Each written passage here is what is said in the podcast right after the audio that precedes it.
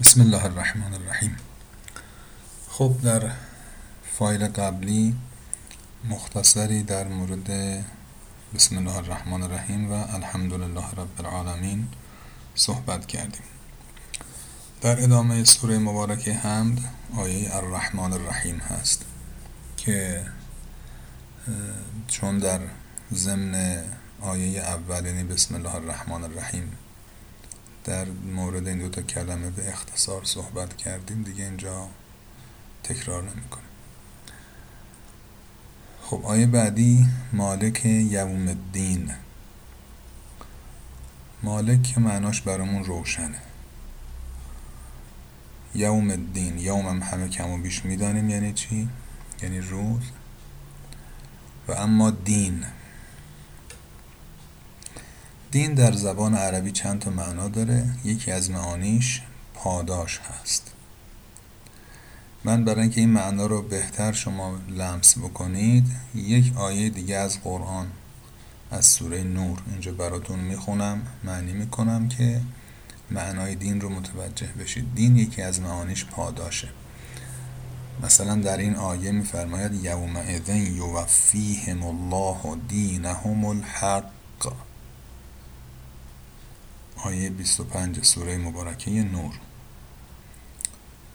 یعنی در آن روز یومئذ یوفیهم الله به طور تمام و کمال کامل بی هیچ کم و کاست و نقصی خداوند میدهد به آنها دینهم الحق، دین حق آنها را. یعنی چی؟ یعنی پاداش حق آنها را، پاداشی که حقیقتی است، حقیقت است، واقعیت است، خواب و خیال نیست و صحیح و درست است. دینهم الحق، اون پاداش حق آنها را به آنها میدهد، اشاره به روز قیامته. حالا من این آیه را از سوره مبارکه نور برای چی اینجا گفتم؟ برای اینکه معنای دین رو کاملا متوجه بشیم. لذا در سوره حمد که میخوانیم مالک یوم الدین معناش الان خوب میفهمیم. خواستم بگم دین در زبان عربی معناش، یکی از معانیش پاداشه، چون ما تو فارسی دین رو فقط به معنی شریعت میدانیم، مثلا دین اسلام، دین مسیحیت، دین یهودیت.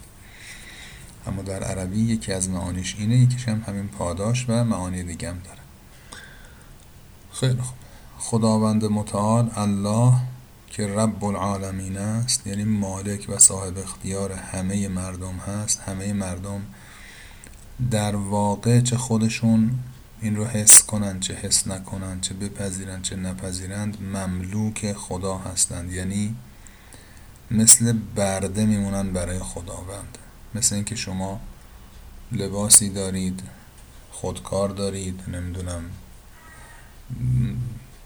موبایل دارید، هر چیز دیگری، شما مالکید. اون چیز در ید قدرت و اختیار شماست، شما رب اون هستید. خداوندم رب العالمین است، یعنی همه در ید قدرت او هستند. این خداوند الرحمن و الرحیم، الرحمن رو عرض کردیم، اشاره به رحمت و لطف خدا هست. رحیمه، یعنی از بین این همه صفات که خدا داره، این صفت رحمت در اینجا به قول خودمون بولد شده در سوره مبارکه حمد.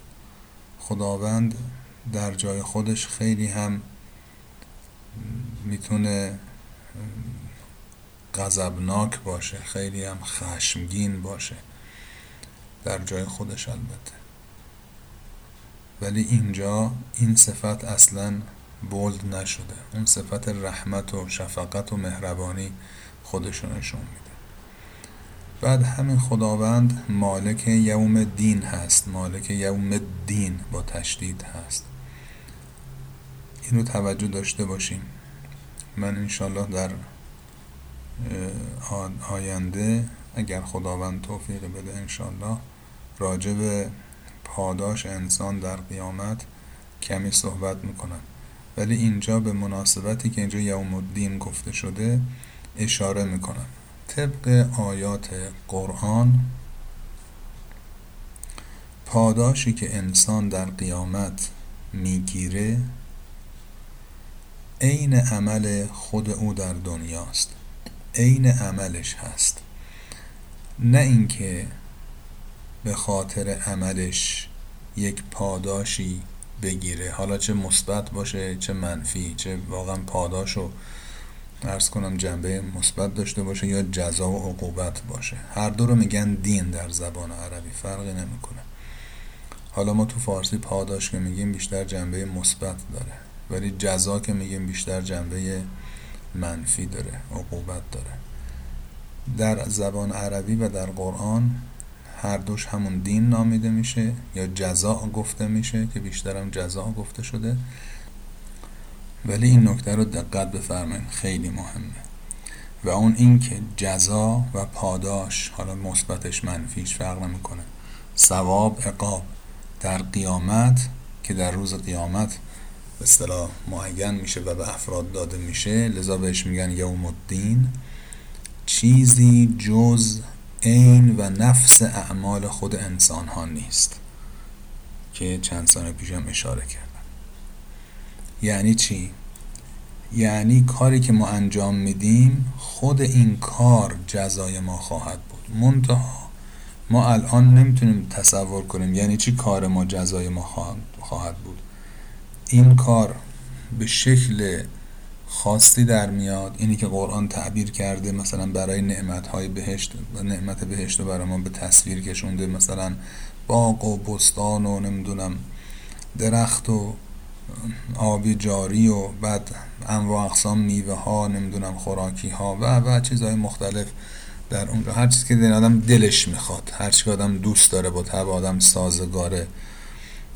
عرض کنم گفته مثلا بهشت این اینا توش هست، تو جهنم آتش هست و چه هست و فلان، آب بسیار جوش هست، فلز گداخته مذاب هست و امثال اینها.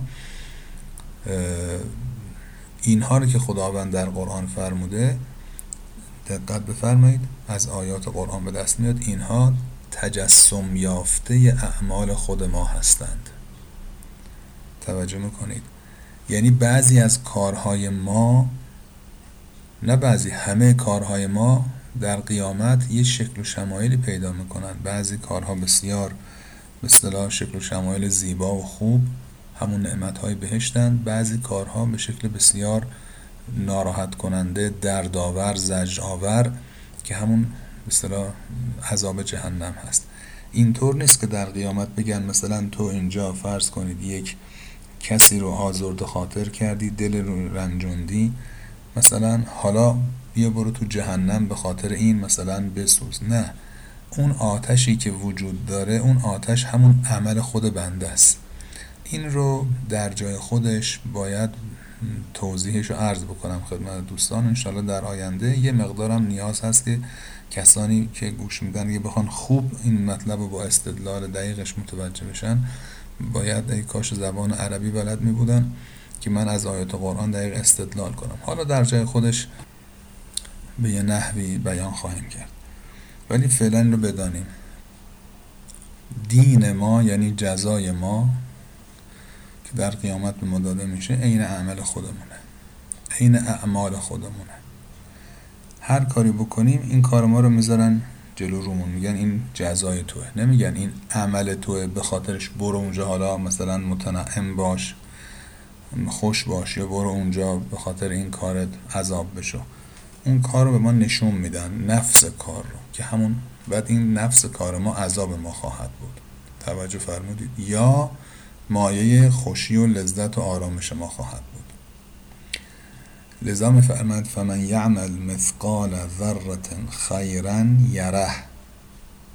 تو سوره زلزال جزء سیوم قرآن، جزء سوره های کوتاه آخر قرآن، و من یعمل مثقال ذره شرا یره.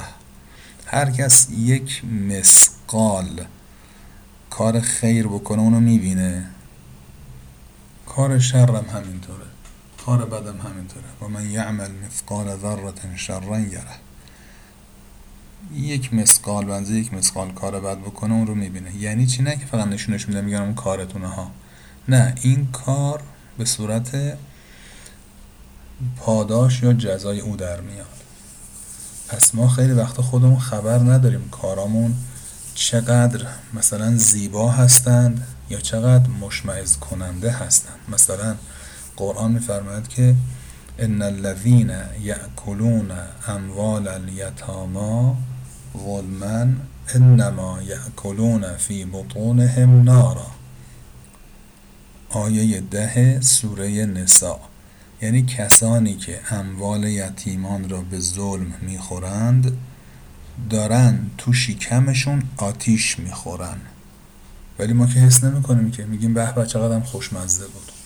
اون صورت واقعی عمل که چقدر مشمئز کننده است، چقدر زجر آوره، ما اینو نمیبینیم که، ولی روز قیامت همون برامون روشن میشه، پرده ها کنار میره. الان بگن تو داری آتیش میخوری، میگیم نه خیلی هم خوبه، کجاش هم آتیش، خیلی هم مثلا این غذای مطبوعی. یا مثلا غیبت که میکنی، میفرماید سوره حجرات ایحب احدکم ان یأکل لحم اخیه میتا، آیا دوست دارید، یکی از شما دوست دارد که گوشت برادر مرده خودش رو بخوره؟ ما میگیم خب چه ربطی داره، غیبت کردیم، حالا خندیدیم، پشت سر فلانی هم حرف زدیم، طوری نشده که مثلا ما نمیفهمیم. واقعیت این عمل اینه که انگار داریم برادرمون مرده، دور از جون برادرمون، حالا داریم از گوشت این مرده خودمون میکنیم میخوریم. چقدر مشمئز کننده است، ولی خودمون نمیفهمیم، قبح این کار رو نمیفهمیم، روز قیامت معلوم میشه. پس کارهای ما خیلی وقتا، یعنی همیشه، یک صورت واقعی دارن. این صورت واقعی تو قیامت معلوم میشه. بعد این کار، میگن آقا این کار رو کردی، این کار مال خودت، نخواستیم، این کار مال خودت، حالا خوبه، خوش به حالت، بده، مال خودت. خب یه آیه دیگه میخونم که خوب معنای مطالبی گفتم و انشالله بتونم بیان بکنم، بیان کرده باشم. و این مفهوم رو ببین در قرآن چقدر زیبا گفته شده. آیه هفت از سوره تحریم اواخر قرآنه، میفرماید لا تعتذروا الیوم، امروز دیگه عذرخواهی نکنید، انما تجزون ما کنتم تعملون، جزایی که به شما داده میشه فقط و فقط کارای خودتونه. یعنی اینقدر از خدا اونجا عذرخواهی نکنید. این دنیا بعد عذرخواهی کرد، ولی اونجا دیگه موقع عذرخواهی تمام شده. میفرماید دیگه عذرخواهی نکنید. برای چی از من عذرخواهی میکنید؟ من اون چیزی که دارم به شما میدم به عنوان پاداش یا جزا، همون ما کنتم تعملون، آن چیزی است که عمل میکردید. اگه بده چرا از من عذرخواهی میکنید؟ برید خودتون رو توبیخ کنید، یه فکری برای خودتون کاش میکردید. اینطوری نیست که بگم مثلا این کار بدو کردی، حالا میبره اونجا تو جهنم، مثلا تو آتیش بشیم، حالا شما عذرخواهی کنید، میگه این دفعه ببخش، من دفعه بعد نمیکنم. تو دنیا این کارا میشه کرد، اما تو آخرت میگه نه، من اصلا چیزی نمیخوام بهتون بدم، که کارهای خودتون رو به خودت میذارم گردن خودتون، این کاراتون منگنه میکنم به خودتون، دیگه چرا از من عذرخواهی میکنین؟ لا تعتذروا الیوم، امروز عذرخواهی نکنید. چرا؟ چون من نمیخوام بهتون چیزی بدم که ما کنتم تعملون. اونا که عربی خودتون در حد راهنمایی هم بلد باشن، حالا متوسطه اول بستم، متوجه میشن آنچه که کنتم تعمل میکردید، اونو من دارم بهتون میدم، دیگه از من چرا عذرخواهی میکنید؟ کار بعد بی خیریش صاحبش، کار خوبش هم همینطوره. حالا البته در مورد جزا و پاداش ما باید در یک فایل دیگه مستقلا صحبت کنیم. فقط اینجا چون که راجع به دین صحبت شد، یعنی پاداش و جزا، خواستم بگم اون دنیا جزا و پاداش اینطوریه، خداوندم صاحب اون روزه، یعنی اختیار این روز همه به دست خداونده.